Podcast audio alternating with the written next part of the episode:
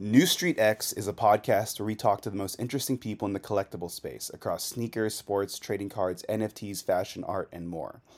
Today, we have Josh Luber, the co founder and former CEO of StockX, the world's largest marketplace for sneakers and streetwear, and currently the co founder and chief vision officer of Fanatics Trading Cards. Josh has been one of the most influential people in sneaker culture over the last few years and is now helping define the vision for the future of trading cards. We talked about his journey from Campless to StockX to Fanatics, his sneaker collection from wanting Jordan 5 grapes as a kid to receiving Jordan 4 Carhartts from Eminem, his favorite sports cards, non-sports cards of people like Jimi Hendrix and Kim Kardashian. We talk about Josh's 50-page white paper on the card industry called Trading Cards Are Cool Again, the opportunity for cards to outgrow the sneaker industry, NFTs, the growth of alternative assets, and much more.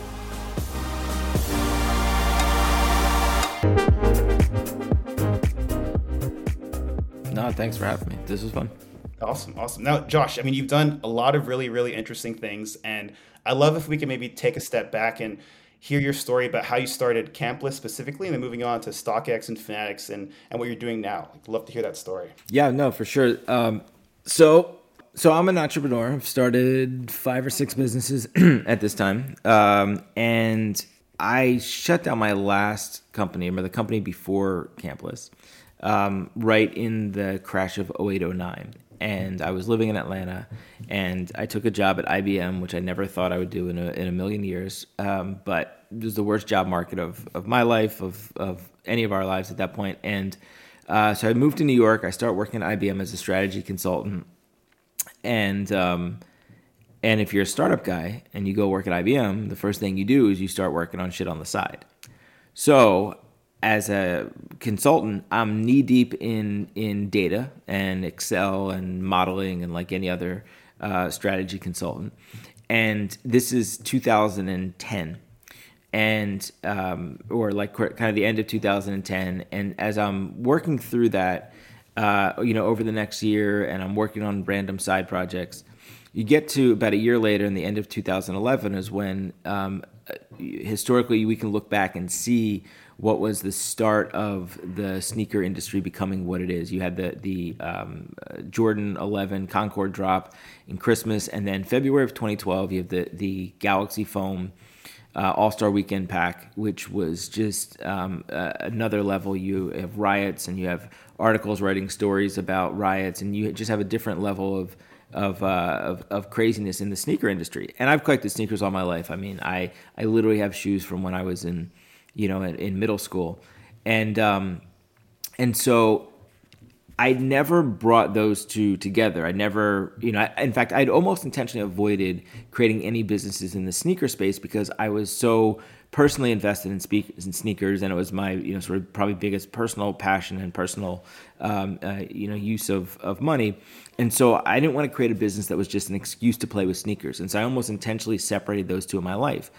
So, but I'm at IBM. The sneaker industry is going through this this massive. Um, uh, like explosion and and becoming much more relevant to mainstream, and I swear to God, in something like out of a movie, I'm sitting in, in the back of uh, of a, a office in a pitch to the CEO of IBM, and I was working for the CMO of IBM, and uh, and to be clear, I wasn't presenting. They don't let people like me present to the CEO of IBM. But I was in the back of the room and, and kind of just trying to keep myself awake and deep in data. And I like scribbled on a piece of paper something like, "Is uh, is my future in data?" Right. Wow. Uh, I like I really remember doing this, and I went back that night and and I started talking to my former startup partner from my previous companies, Was and I said, "Hey." I was like, can we get a hold of eBay data? I was like, all sneaker uh, sales are on eBay. I was like, can we get a hold of eBay sneaker sales? I want to figure out, I basically want to try to build a price guide for sneakers because as the industry was growing and um, there was no real data and analytics platform to do that, everybody would reference Flight Club um, for, and Flight Club historical sales for whatever the value of a sneaker should be. But if you knew and if you know, you know that Flight Club was was massively overpriced compared to what you could get in the industry. Flight Club is a different business model. It's consignment. It's got a physical store. And so it was this idea: can I get a hold of some sneaker data just to play with, just to kind of see what I could do with it? And so we figured out how to collect eBay sneaker sales data. We figured out how to clean it and turn it into um, usable data. And I, I built a, uh, a price guide for the sneaker industry that uh, we called Campless, and it was called Campless because I thought it was very, I thought it was very witty. Uh, you know, the tagline was "No more camp less," right? Because the idea that people camp outside for sneakers. What it really was doing was there was no shortage of sneaker blogs and businesses that had the word sneaker kick sole in it. It was like, you know, uh, Sole Collector, Kicks on Fire, Nice Kicks, you know, all that. So I was like, look, from a brand standpoint, we just have to either build a brand around a unique name or not, but we're not going to try to cut through the clutter and, and, call it like sneaker price guide or something like that. So, but it was a side project. It was purely a side project. And what happened was, and this is kind of the key to, to I, I think probably everything was we did all this data work. We built a price guide. We published the data. We published the, all the numbers. And then it was just like silence because anybody could put a bunch of numbers onto a onto a spreadsheet and post them. Anyone could put a bunch of numbers on a website. So it was like, well, okay, I have no credibility. I'm nobody in the industry. Nobody knows me, and we're just putting numbers on a random site and telling people this is what sneakers should cost. Like, who cares? So we said, you know what? We need to essentially show people all the work that's going into this. So we started a blog for Campless that was kind of like Freakonomics for sneakers, where we would do these deep analytics uh, around sneakers and, and try to, you know, uh, essentially make the data more interesting. Most importantly, show the people the depth of the work that was going into the analytics to validate that, hey, there's a reason that you should believe that this number is right, that this is the value of this pair of, of sneakers. And that blog post became the, the, that blog became super popular to that very small overlap between sneakerheads and, and data nerds, right? Like that small Venn diagram overlap, like hit them overhead, uh, like with a hammer. And all of a sudden, I started to get people coming out of the woodwork, emailing me, DMing me on Twitter, you know, saying, "Hey, I, I love sneakers. I love data. Can I help?" And I was massively taken back by this because, first of all, I wasn't like trying to hire anyone. There was no money in it. There was no business here. It was just me messing around with some data with a friend. And, but I was like, uh, yeah, sure. Like, I love to have some help. And so, over the next couple years, we actually built this volunteer army. There were 17 people that worked for the company, and I'm using air quotes for that. Um, and there was no money, there was no equity, there was no contracts. It was just all people that either love sneakers or love data and just wanted to build this unique thing that didn't exist in the world. But as we were building that, the question was, okay, there's real there's real value here. People are using it, and there's some opportunity. What it did was, for me, it opened up all these doors to have conversations with everyone else in the sneaker industry. Who, again, like I've never worked in the sneaker industry, so they didn't know me from from anybody. But having conversations with Nike and eBay and Foot Locker and, and Complex and Flight Club and all these people, trying to figure out how can I work with them and for me, it was like essentially, how do I leave IBM? How do I how do I do this full time in some way? Do I start the company? Do I raise money? Do I sell this to one of the companies? Do I just use it to get myself a job? And I talked to all the people that, that I just named and, and many more, everyone you could think of in, in, the sneaker industry. And there was never really just a good fit. There was never a good, you know, meet, you know, between who to work with for this little data company I had and, and the companies that are out there. But um, the the uh, I get a an email from a couple guys um, on the Wednesday before Easter of 2015. So I've been basically grinding on this thing for like two and a half years, um, and at this point, you know, it was a nights and weekends thing, and and I, I honestly at this point I kind of thought like nothing was really going to happen.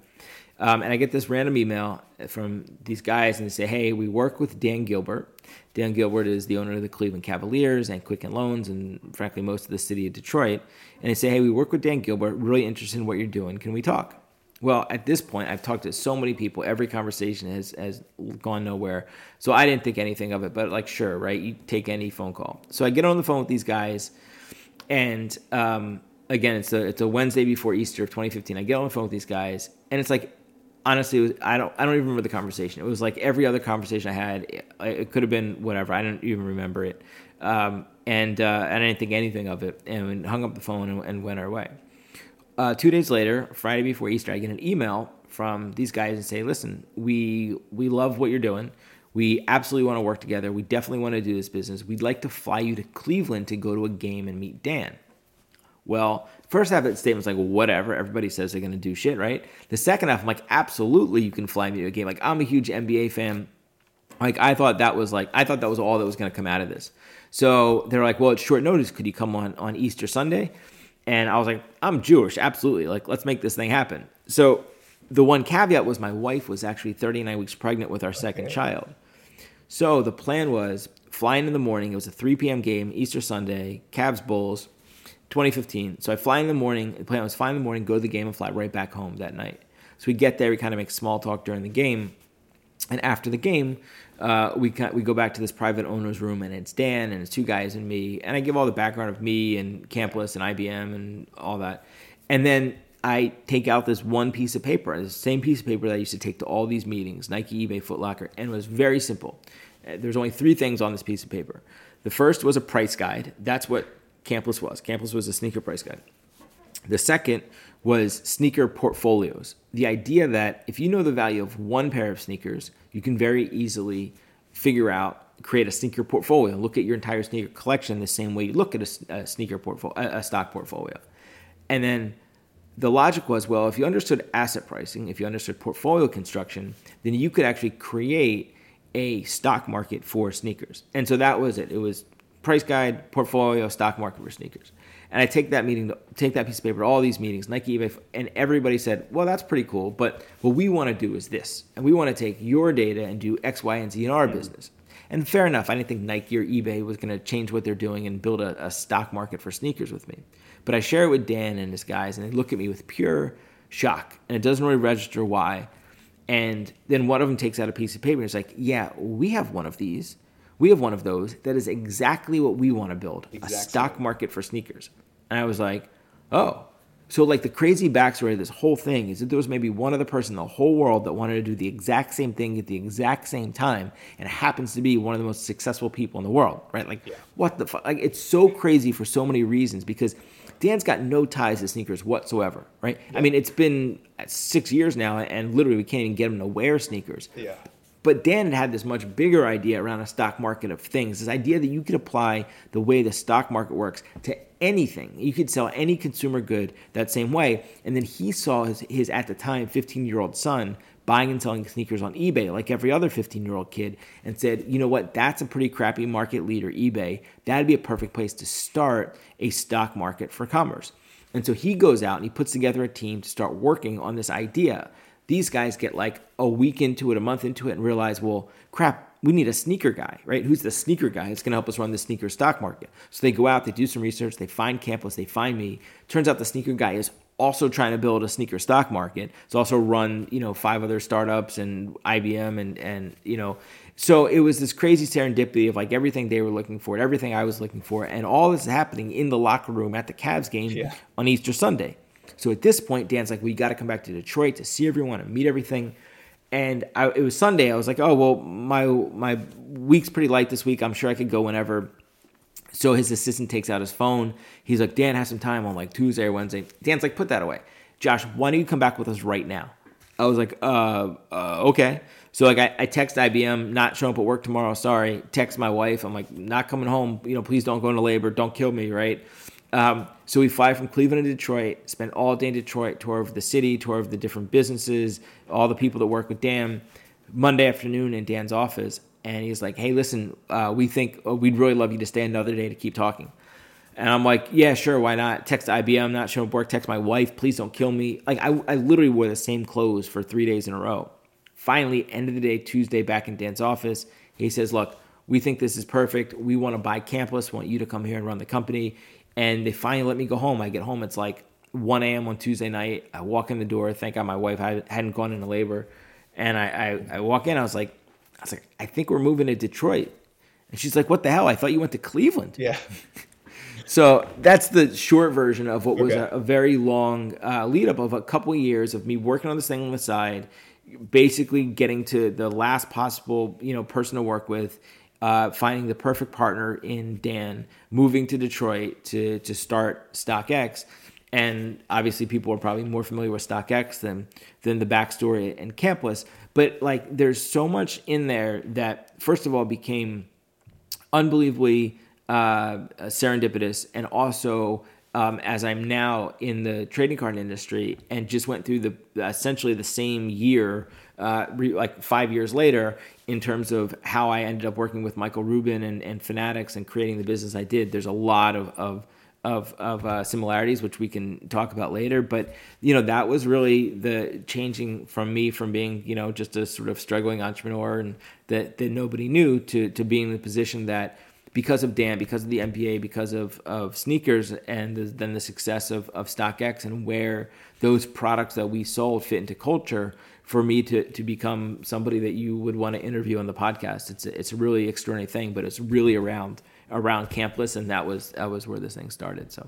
Yeah, and, and I think that's why I love including the campless part of the story because that's something that people don't don't really know as much, but the data, the sort of grinding, how that attracted you to someone like Dan, that's like such a critical part of it. That might not sound as sexy as StockX, but it's like how it all kind of started. It is. And, it couldn't be less sexy. I spent 18 months. All I did was clean data. data. All I did was clean Excel data. I would write queries to essentially, you know, take the because you would have these sneaker listings on eBay and it would say like Air Jordan Six, you know, Carmine, but then it would say like you know Kobe, Shaq, LeBron, Yeezy, you know, like are these all the keywords, all these other things in it. So the data was very very messy. So it was hard to identify what shoe was actually being sold in any auction, and so I had never even written, I never even heard of writing queries before. So I taught myself how to write queries and taught myself how to clean the data and then for basically 18 months, that's all I did was trying to do that because I knew that all I knew was that I, I couldn't build a price guide if I didn't have clean data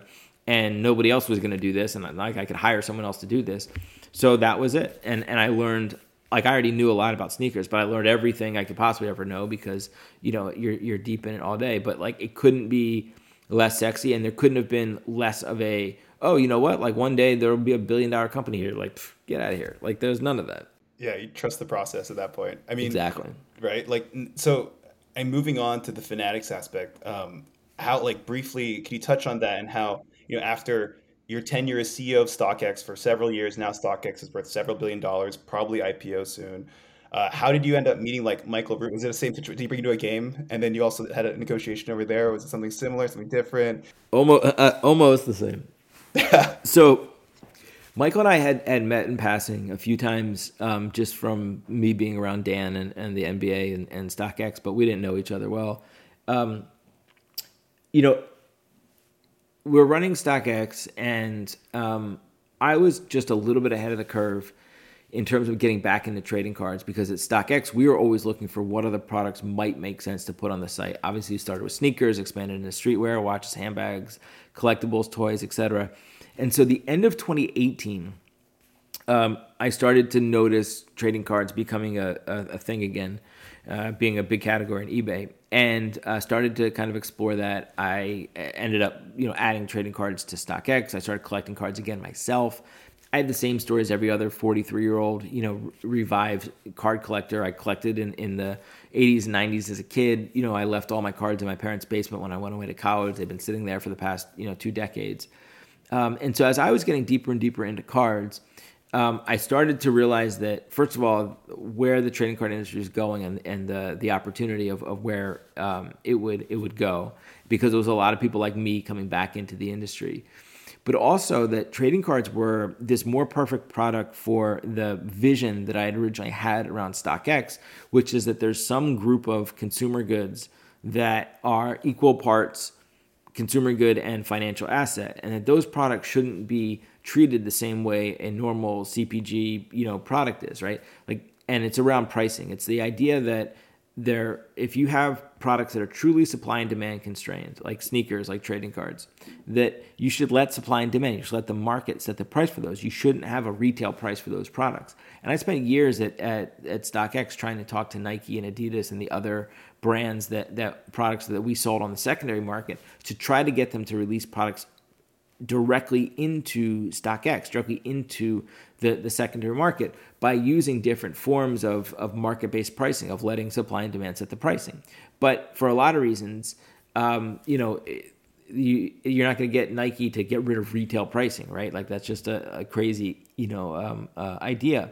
But the vision was right and the idea was right, and we did a couple um, launches that we called an IPO or initial product offering, where we would let the market set the price. We use what's called a blind Dutch auction, and we can go into the details of that if you want.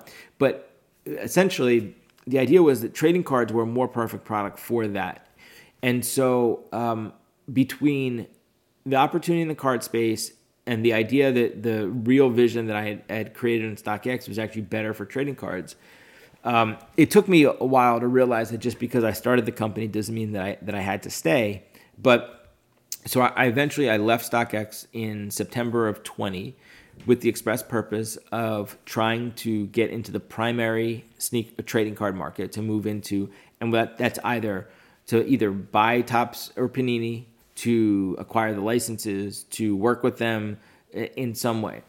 And what had happened was that around the same time that I was doing this, and I was having a lot of conversation with a lot of people in the trading card industry, and kind of sharing my vision and and and what I wanted to do to try to find the right partners to work with Michael, at the same time, had been getting more and more tuned into trading cards from his point of view at Fanatics. Fanatics obviously is you know uh, the leader for uh, licensed uh, apparel and headwear for all the major sports leagues. So he asked the question: Well, hold on, there's a a league licensed product, trading cards, that we're not in. Why are we not in it? And just kind of generally looking for it. And so as he kept asking around about trading cards, a lot of people were saying, well, if you're interested in trading cards, you should talk to Josh. He's got an interesting point More of view. serendipity.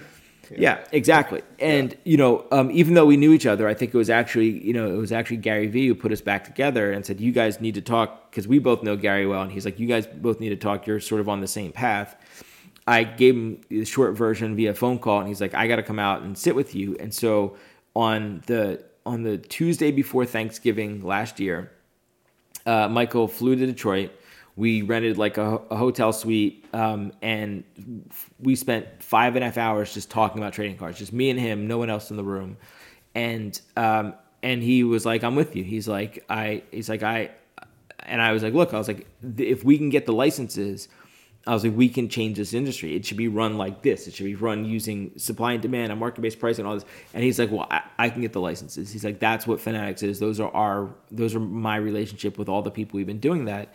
And so we left that room with a, you know, with a plan to to try to do that. And we spent the last nine, ten months very quietly going league to league, PA to PA, having those meetings, selling them on the vision and I like to think that you know I was at least a part of that, but like truly like his relationship with those people and and the the credibility of Fanatics with the leagues and PAs was was I, you know we couldn't have done it w- without them, and um, you know and we were able to to acquire you know the licenses and be in a position where we will now um, control bat- baseball, basketball, football, and make uh, make trading cards.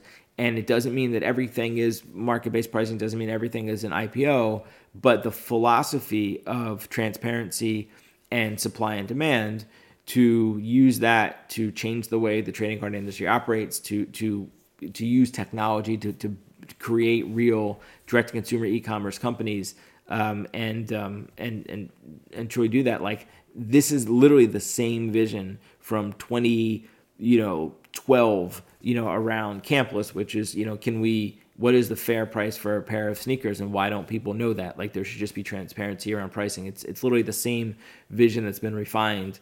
And now have it be on the primary side having control of the licenses and having the support of michael and fanatics and and everybody over there you know we've created a separate company. It is a separate uh, legal entity separate business that is majority owned by fanatics. And the leagues and pas are also our equity partners in the business that we now get to go and, and do that as we as those licenses come up and as we uh, take control and, and operate those businesses. But it's um there's so much serendipity in you know billionaire NBA owners and and this very like crazy way that we came together. Um, one of my friends likes to point out. Uh, sort of like to to my own horn a little bit. He's like, you know, five years ago you flew to Cleveland to meet Dan. Five years later, Rubin's flying to Detroit yeah. to see you, and I'm like, yeah, I mean, so anyway, it it was it was all pretty pretty crazy, um, but uh, but it's great, and and Rubin's great, and um, I've been unbelievably impressed with him, way more than I ever thought I would be outside looking in, and uh, it, has been great. But it's just the beginning. It's just the yeah. Beginning. Oh, we're so excited to see what you guys do, and, and like I'm very much encouraged by like the romantic serendipity of what your life has been, how close you've been to all these different things, Right. like sneakers, like cards, culture at the forefront of all this. I mean, I'd love to then move on to hearing about maybe like a younger Josh. Like, how did you get into sneakers back in the day? Like, first sneakers, then cards and stuff. I, I would imagine maybe there's like a classic story about wanting Air Jordans as a kid. They're a bit more expensive than than your, your mom would have been happy to, to buy. But yeah, I just love to hear the story about how do you get into sneakers back in the day? Like, what was that beginning? Yeah, we we all have the exact same story, which Exactly. is that like I grew up when Jordan played. I always wanted a pair of Air Jordans. My mother would never buy Air Jordans. As soon as I got some money, I bought Air Jordans. Like we all have literally the exact same story. Um, for me, it was uh, you know I used to go to this this like overnight camp, and there was a kid who had the Jordan Five Grape right, and I like you. We'd seen when the first Jordan came out, and I was like, "There's air in a shoe," and then the, you know the three, the air bubble, and I was like intrigued, but like it was such a, it was so much more expensive than than other shoes, and it was so much like I never even thought I could possibly get a pair, and then like seeing the Jordan Five Grape and seeing this kid wearing this shoe that had teal and purple on it, and it was an Air Jordan, and it was just like, like I I can still see where I saw the kid step for the first time, you know, like all these years later. And um, that was like the start of like the absolute like obsession of like, and then, you know, every Nike ad, every time I go into a, you know, a sneaker store, you'd be in the mall and be like, hold on, I got to go look in here and, and see what the shoes are, even though there's no chance I was, I was getting a pair. Um, and, and just being obsessed about all of that. It was also, you know, we were all in the midst of like the golden age of Nike basketball advertising, right? Like with Mars Blackmon and and Mr. Robinson's Neighborhood and and you know Charles Barkley and I'm not a role model and like all those and all those posters like and and so you know I'm you know there's two types of people, right? There's collectors and there's not collectors, and and most people collect something, and then there's like you know us that are just absolute like you know hoarders and and at a collect like collector level, and so I, I always collected something, and trading cards were the were the earliest. I was in the trading cards way before sneakers because trading cards were accessible, and I could I could buy cards and I could you know. Um, uh, but you know, and then sneakers were more expensive. I couldn't buy them myself. There was a there was a different there was a different disconnect. But you know, my room was was full of posters, and it was obsessive. Like I would not only have posters, but then I would I would put Sports Illustrated covers on my ceiling, and I would cut out pictures from each Sports Illustrated and filled every single like white space in the entire entire room. So it was you could not see the wall anywhere in the entire room. Every single space was cut out with, with something um, and it was all sports, you know, um, and it was obviously a lot of Nike posters and a lot of of, of stuff like that. Um, so yeah, so for me, it was always that, and then um, you know, I graduated college in '99, uh, you know, summer or whatever it is, you know, some, May of '99, and then that uh, that winter was um, Concord 11, uh, and so I'd been working for six months. I worked at this furniture store. Um, I've been working for six months. The Jordan 11 Concord came out. I went to the mall.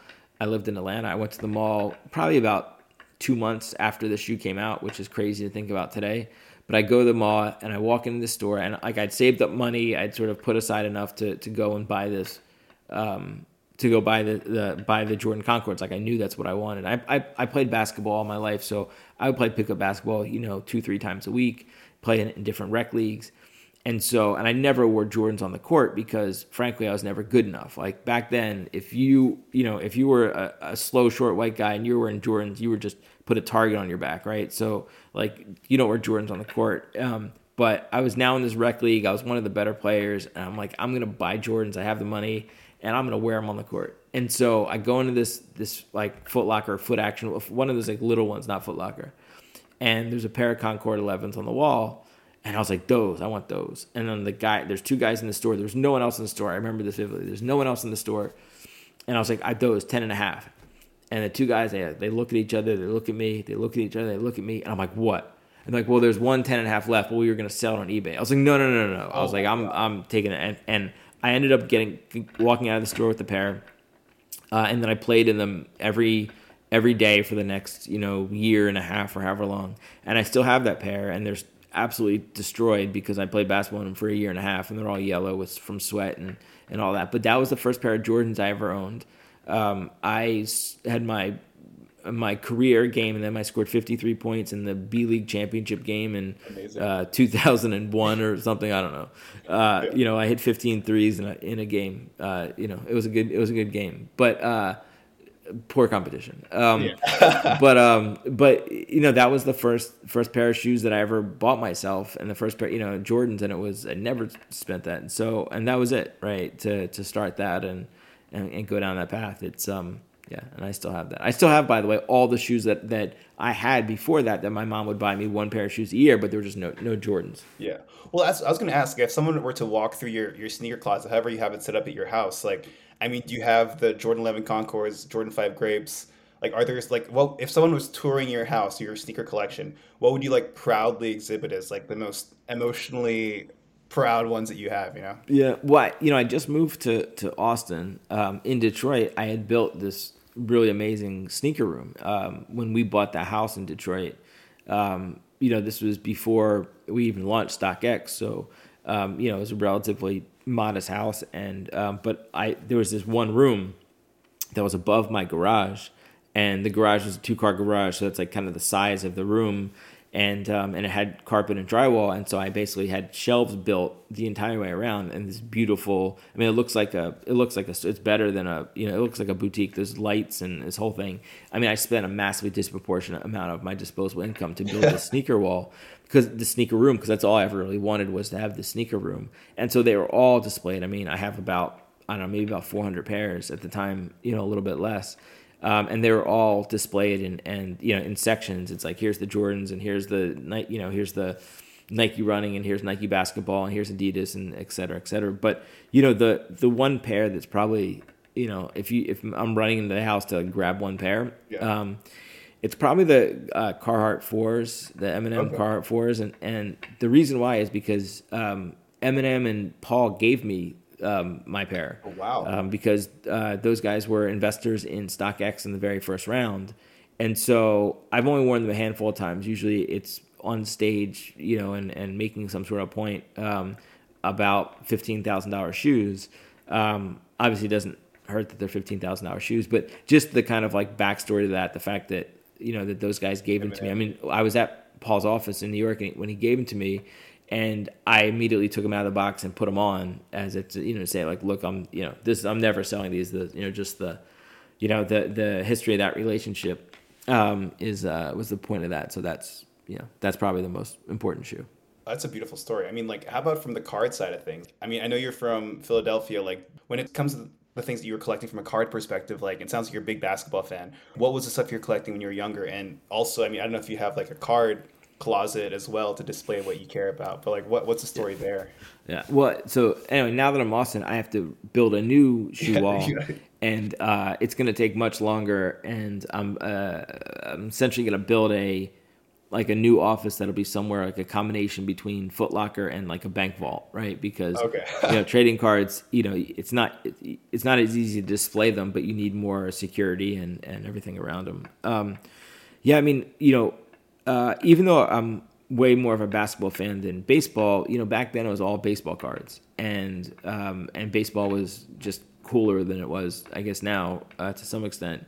So most of my cards were baseball cards, um, and I collected what most you know ten year old kids collected in in 1988. Uh, which was junk wax era stuff, and then in 1989, Ken Griffey Jr. and 89 Upper Deck, and, and that changed everything for all of us. So that card is an important part of my um, my childhood and even my life now. I, I built a, a desk um, at when I was at StockX, and I still have the desk. Basically, the, the top of the desk is all like glass, and then it's all um, 89 Upper Deck Ken Griffey Juniors, and it, and it holds 280 cards in there. Um, and I, you can like swap them out or whatever, stuff like that. But that was like, you know, as I was getting back into trading cards, I built that desk as sort of like a, you know, a shrine to that card and that, that time in, in my life. But yeah, it was all baseball then, except for um, it was all baseball, but and, and and all sort of new cards like everyone else did, except for some reason I don't even know why I got really into Willie Mays, and so I basically had all the normal cards that everyone else had, all the junk wax stuff, and then I was collecting Willie Mays, and so I you know had this really great collection of I don't know 20, 25 different Willie Mays, including 1952 Topps, the Willie Mays rookie. um, that my parents gave me. uh, That was my bar mitzvah present from my parents. Was a, a, a Willie Mays, you know, fifty two Topps. So um, yeah, pretty like I don't know, weird, interesting thing. Um, and so as you might imagine, you know, now all the other stuff is worthless, but you know those Mays are, are worth some money. So Yeah. Well, one thing I've heard you say in other interviews is that you know you've collected a decent amount of like non-sports cards. Like I think I heard a story about how you have a big Jimi Hendrix collection, Kim Kardashian.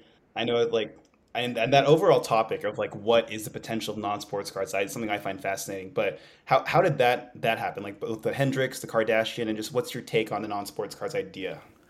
Yeah, I mean, I think this is maybe the biggest area of growth that we'll see in the trading card industry over the next five years is, you know, if you think about sports and sports cards, um, you know, athletes are obviously a huge part of, of culture in our life, but they're not the only part. Like we're we did a quick some quick research and we looked at like whatever I think it was either last year or the year before's time like top 100 people and there were only two athletes in there right there's 98 other people that are important you know so um, you know when you look at whether it's Kim Kardashian and you can say whatever you want about her or or Jimi Hendrix or or Pharrell or, or any like these people are as iconic and as important in culture in our lives as any athlete ever and they have a fan base as rabid and as um, passionate as as any athlete ever um, and so I think it's just a function of, um, you know, there's never really been a great.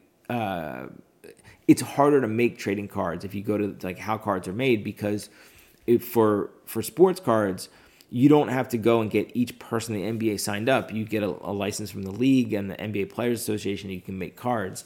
Nothing like that exists for for culture for life. So any of those cards have to be a lot of one-off deals, and so it's just more more scattered um, in uh, in in the product. But there exists some great product that's out there, and I'm going to guess that people are going to make more product. And historically, if you look, what happened was in the 60s and 70s, there was a couple of these Dutch companies uh, that I assume had no actual license to do what they did, but made a whole lot of cards for um, um, uh, rock stars and musicians um, and some actors. And so there's these really just extraordinary cards of Bob Dylan and, and Jimi Hendrix and, and Led Zeppelin and uh, and then you go back a little earlier and there's like Elvis Presley and Paul Newman and uh, you know and I think that stuff first of all is um, first of all it's just so cool. Um, but also it's very like pop pop counts are, are nothing. Um, and those people are as important as any athlete. So I, I think they're going to be extraordinarily valuable. And you know I I'm fully transparent in my you know collection. Like I, I think I, I have to have if not the largest one of the largest Jimi Hendrix collections because I know how much I have and I know what the pop report is yeah. for you know his rookie card is is in 68 there's like three cards in 68 like three cards in 69 and then a couple others a couple years later and I and I, I just basically been buying everyone I possibly can um, because it's like it's Jimi Hendrix like he's like the Mickey Mantle of of music right like he's gonna you know um, and so you know, there's a there's a Bob Marley card. There's or there's two Bob Marley cards in 1978. I think that card is you know becomes as important as as any sports card ever. Um, and so uh, what we've seen recently, like that you mentioned, we've talked about Kim Kardashian. That was that was kind of a, a random thing. In 2009, Upper Deck made a set that was, if you look now, almost all like D-list celebrities. You wouldn't even recognize most of these people in there, and Upper Deck had them autograph it on card, and they made a die cut number to 50 of the same card. So I was buying every one of those Kim Kardashian cards for for years now, and you know, two years ago I was paying a couple hundred bucks a piece. Now, you know, it's like a couple thousand dollars a piece. But like, I think the first time that Kim looks at, you know, someone gives her that card and she looks at it and it's like, oh, how cool, my autograph rookie card, and like puts it on Instagram, like. I think that's a fifty thousand dollar card or whatever. Like it's, you know, is, is, there anybody that that's more influential in culture right now than Kim? Like maybe not, right? So I just I, I just think it, it it just comes back to like trading cards are about fandom. They're about you know a historical record of of the people that were important in some walk of life at some period of time, right? In sports. It's who was important in the 2018 rookies. It's Luka Doncic and Trae Young, right? In in you know, so it, it's the same thing, and and I'm massively uh, optimistic and and um, and bullish on that. And honestly, if I just had if, if I had more you know money and time, I would buy every non-sport card I could possibly find. But at some point, you gotta, you know, you gotta. At some point, you gotta buy sneakers and, and Yeah. hats and posters too. So Yeah. Uh, well, I think this might be a good kind of segue into like some of the recent work you've done, like specifically your white paper, Trading Cards Are Cool Again, which is an incredible 50 page analysis of the trading card industry, predictions for the future, historical analysis, analogs with the sneaker industry, which I think is fascinating. And obviously, we, we can't go th- through every single page of that, maybe maybe another podcast. But um, I, one thing I really wanted to, to pick up on is get your thoughts on the whole influencer angle, because one of the things you said uh, is that one of the reasons why sneakers have become such a cultural phenomenon versus five years ago is because of people like the holy trifecta of like Travis Scott, Kanye, and Virgil. Rest in peace, but tragic Yeah. that happened recently. Um, if you want to say anything like that, but if you think about the analogs for the card industry, I, I don't know, like, is Logan Paul, Gary Vee, and Steve Aoki the closest thing to that? And, and maybe there's nothing at the exact level, but how do you think that'll evolve over the next few years? Because I, I remember one of the other stats that I think you had, uh, maybe you said this, maybe this was in the white paper, maybe something you've, you've, you've said before, but I think you were saying that StockX became like four to six times larger than what you thought the entire sneaker industry was going going to be. Uh, and if you think about people undervaluing cards, and one of the triggers for that being more and more influential people creating like content, like content marketing, if you will, for the card industry in general, like how do you think that will evolve uh, as time goes on? Yeah, um, you know, you, you're hitting on what I mean.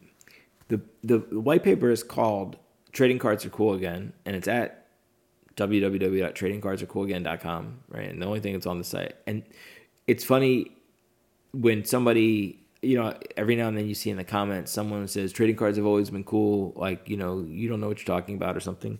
They're missing the point, or they clearly haven't read the article, which is fine. I mean, it's only 53 pages. Um, is the reason it's called trading cards are cool again is it's a statement to the rest of the world that trading cards are are culturally relevant. Trading cards and the the people that are on trading cards and care about trading cards are the people that are are making culture today, right? Um, you know, Steve and, and and Logan Paul and Gary, like these guys are are are are forming culture outside of trading cards, and they Yeah. just happen to also be trading card collectors, and so. it- And a lot of it is about is generational because you know again back to you know I'm 43 like you have this almost any uh, American male anywhere near my age had some association with trading cards when they were a kid, and but now we're all of the age where we have disposable income, where um, and we can go back and buy that Michael Jordan we couldn't afford when we were 12. But we're also the generation that is now creating culture. We're the ones that are making decisions for big companies, or we're the ones who are publishing books, or we're the ones that, that have, you know, uh, like like Steve, who are the biggest DJs in the world. Like it's our generation that, that are doing that.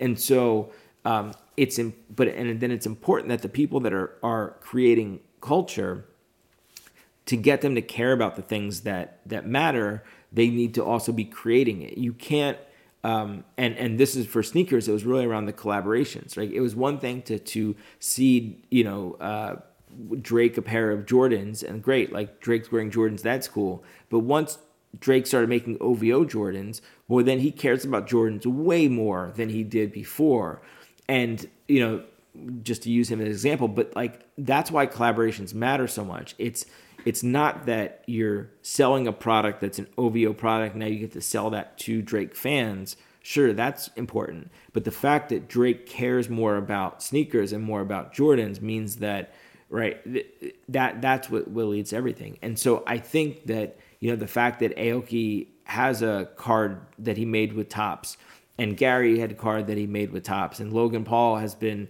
you know, wearing Charizard cards to like those things all matter because they're engaging and they are they're creating things in the trading card space, right?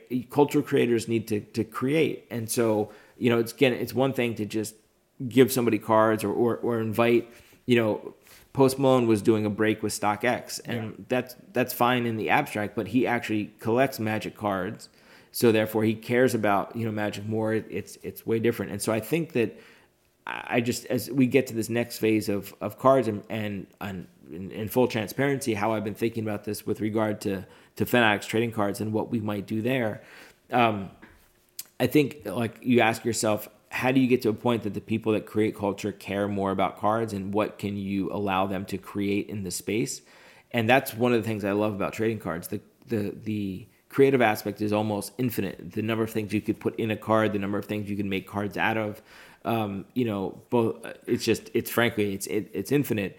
So like trading cards being cool again, and by the way, it's a declarative statement that um, I don't think is true yet um, I don't think they are fully integrated in culture yet, but I'm kind of saying where I think that this is going. Um, you know, when they are, when they are genuinely integrating in culture, then the trading card industry is going to be, you know, 50x what it is today. The whole industry will will will will be there, and that's what happened with sneakers, and that's what happened with StockX, whereas of StockX being today about four times bigger than the entire resale sneaker market was when we started. It's because you know when we started StockX Kanye hadn't gone to Adidas. Virgil hadn't, you know, made a single shoe with Nike and hadn't been at Louis Vuitton. Travis was barely on the charts, let alone making shoes. And today, those three guys account for some extraordinary amount of the dollars in the sneaker market, right? Because sneakers became truly part of, of culture. And that's, you know, once that happens, there is no like modeling and projections for how big the market can be. It's yeah. so much bigger than you could possibly imagine. And by the way, like that's what I told Rubin when we met was like, look, because he and, and almost every uh, person I've met at that level and, and billionaires and, and very successful business people, they're they're all about the numbers. They're all about the TAM. They're how big. They're like, okay, how big can that be? How big can that be? How big can that be? And finally, I was just like, Michael, I was like, I don't know, but it's really fucking big, man. And it's way bigger than you think it is. And it will be way bigger than you think it is because once it, it crosses into the cultural aspect, there's no way to model like how big it could be. Like, could you imagine if there's somebody that had the the cultural influence of just one of those three people, Kanye, Virgil, or Travis, and had that impact hit cards, like it would look like Gary, Logan, Steve times like a hundred, right? So that's where we're sitting on, and I think we're sitting on the precipice of that, and we just don't know how it will come to fruition, but I think it will, and that's the declarative statement of like trading cards are cool again. Yeah, and, and I think it's brilliant that you come in with this perspective that comes from the the sneaker world, but you've obviously been a card collector for so long so you can see the analogs between those two industries that most people don't have that experience. I remember, I mean, like one of the other things you were saying, well, I mean, apart from the influencer topic, I mean, there's things you can learn from how sneakers approach distribution, limited releases, how they like supply and demand. And another thing too, I remember at the end of your white paper, you compared like the, the potential upside, the, the TAM of cards versus sneakers. And then one of the things you mentioned is that compared to a sneaker, which, you know, 1985 Jordan ones will like dissolve or like fall apart eventually, right. but uh, Babe Ruth from 1918, if preserved well, won't. Like, right. I remember there are a few other things that you said like that made cards like the ultimate sort of collectible more than more than sneakers, more than NFTs because of all these like elements about cards specifically. Yeah, yeah, it, it it's really true, right? Um, sneakers and I mean obviously I, I, love sneakers and I still buy sneakers and I'm not getting rid of them, but they're not long term investments. You know, it, it, for years reporters would ask me some question like, "What's the best sneaker to invest in?" or whatever, and I'd be like, "You shouldn't invest in sneakers." I'm like that, you know, and like they'd be like, "Oh, uh, uh this interview's over." I was like, "Okay," um, is um, because they're still just rubber and leather and glue, and, and they'll they'll fall apart even if they're preserved amazingly, right? They'll eh, Trading cards, however, are true investable assets. There is no alternative purpose for it, and preserve right, they'll they'll last forever. And because there's no there's no variance in that, you have this standardized asset that is preserved, and we we have standardized the condition. We know what it is. Grading is what essentially traded changed trading cards from being memorabilia, being a collectible, to being an asset. Um, and so, yeah, and, and I think uh, on this point, I think what we're to see is a whole financial services industry pop up around cars. We've already seen it. Like there already are a couple fund, alt created a fund. There's another wax fund I know about. You're obviously seeing the fractional with Rally and Collectable and Otis and those guys. Um, Dibbs doing a, a, version of that with NFTs. Like I just think that the financial services around trading cards. Like I, I think in five years, like you know Vanguard has a trading card desk or whatever, right? Like, and it's because trading cards are true investable assets, but they actually they're also a collectible they're also a consumer good and that's what makes them this like unique unicorn product that i don't think any of the others hit right and, and trading cards basically hit four industries four categories right it's consumer good it's financial asset Uh, it's it's cultural relic. We've talked about culture, and then it's gambling. It's a it's it's gaming. It's gambling, and we can you know we can you know sort of uh, smooth it over if we want. But like, look, opening a pack of cards is straight gambling. You're paying a certain amount. You don't know what you're gonna get. You're trying to pull you know a big card, and if you don't pull a big card, you're basically gonna lose money. But if you do, you're gonna win money, and and and that and that's what it is. Um, and so the fact that trading cards are sort of equal parts, all four of those, is extraordinary. I don't think any other product category hits them. And what it does is it gives so much opportunity for growth. Every business model, every business opportunity, every business partner in all four of those industries is, is on the table for how this industry grows and expands. And that's just like, frankly, an, an extraordinary exciting you know situation and opportunity to be in no this this is an incredible opportunity for for for fanatics right now for everyone it's such an exciting time now um, before we close josh i'd love to hear your thoughts on i mean just to elaborate more on this like last topic about alternative assets and investments that someone who like particularly millennials i guess from your generation gen z even they're not looking to necessarily like mutual funds or bonds or stocks they're looking to things right. like NFTs, sneakers, trading cards, uh, meme stocks, things like that. I'd love to get your take on, I guess, specifically. I mean, NFTs have so much relevance to trading cards. You think about like Trevor Lawrence launching like NFTs side by side with his trading cards this year. I think that'll happen for pretty much every athlete as time goes on. LaMelo Ball has his own NFTs. A lot of NBA teams are launching NFTs right now, putting that on top of like NBA Top Shot, NFL's own version, all that stuff. Love to get your comments on NFT specifically, and then mm-hmm the broader sort of topic of alternative investments and what you see as the reason behind why people who are like in your generation, millennials, Gen Z, looking at this kind of stuff. Yeah, like I mean, NFTs are are are real. They're here to stay. They're not going anywhere. They're going to be, you know, a, a, part of our lives for for the for the rest of our lives. Um, you know, but it's it's the wild wild west. Um, it's it's not easy to to know what's going on. It takes education. It takes research. Um, it's not as easy as just you know going and buying a, a bored ape, although you can do that.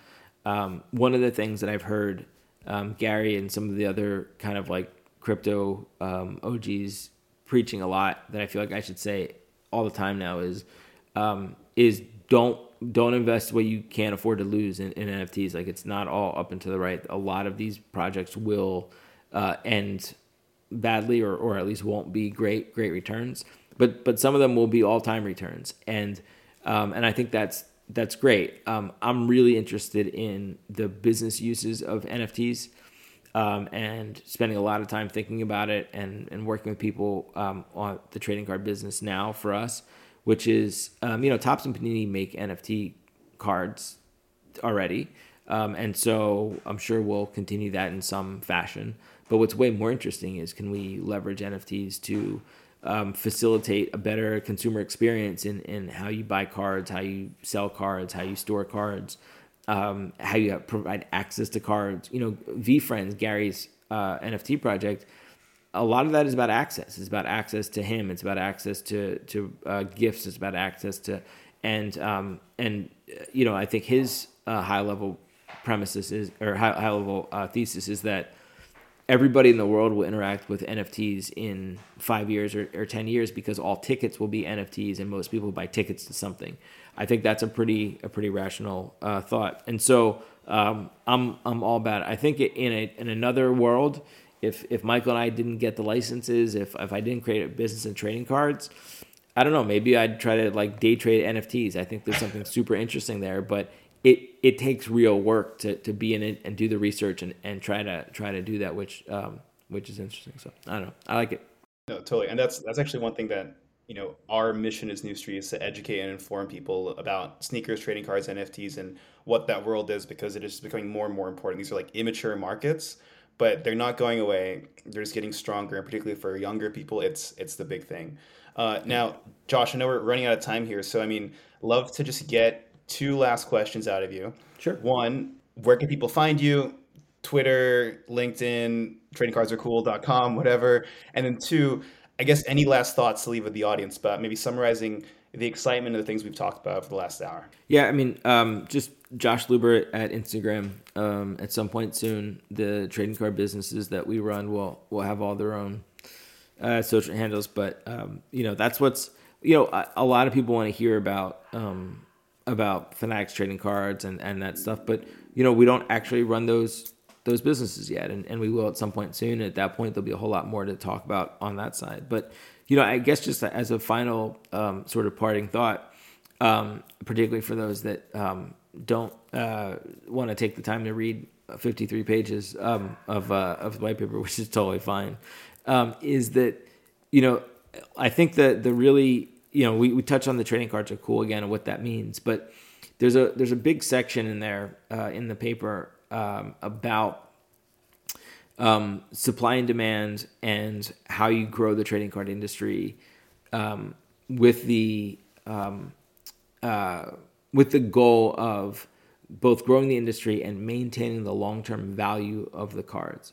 And um, I just I think that that's you know we didn't go deep on it and that's fine, but like that's a really important part of my personal philosophy on this and what I'm going to try to carry forward as we as we move into to uh, managing those uh, sports cards, which is that we should be erring on the side of, of creating long term value. And that's the greatest way to grow the whole industry. And, and we've talked a lot about the opportunity for growth that's there in the trading card industry, and 100% it is. Um, but at the same time, um, like we need to maintain trading cards as as as valuable assets and as uh, and make sure that even though there is a gambling aspect to it, that uh, more often than not, you know, people don't feel like they're walking out of the casino broke, right? That they're they're actually you know participating in it. So that'll be our goal as we get into it. But you know, we have uh, we have a long way to go before we even even start that. So hopefully we can get there as, as soon as we can. So awesome. thanks for having me. Thanks for listening to New Street X. You can learn more about Josh in the show notes and learn more about New Street at newstreet.com. Make sure you follow, like, and subscribe.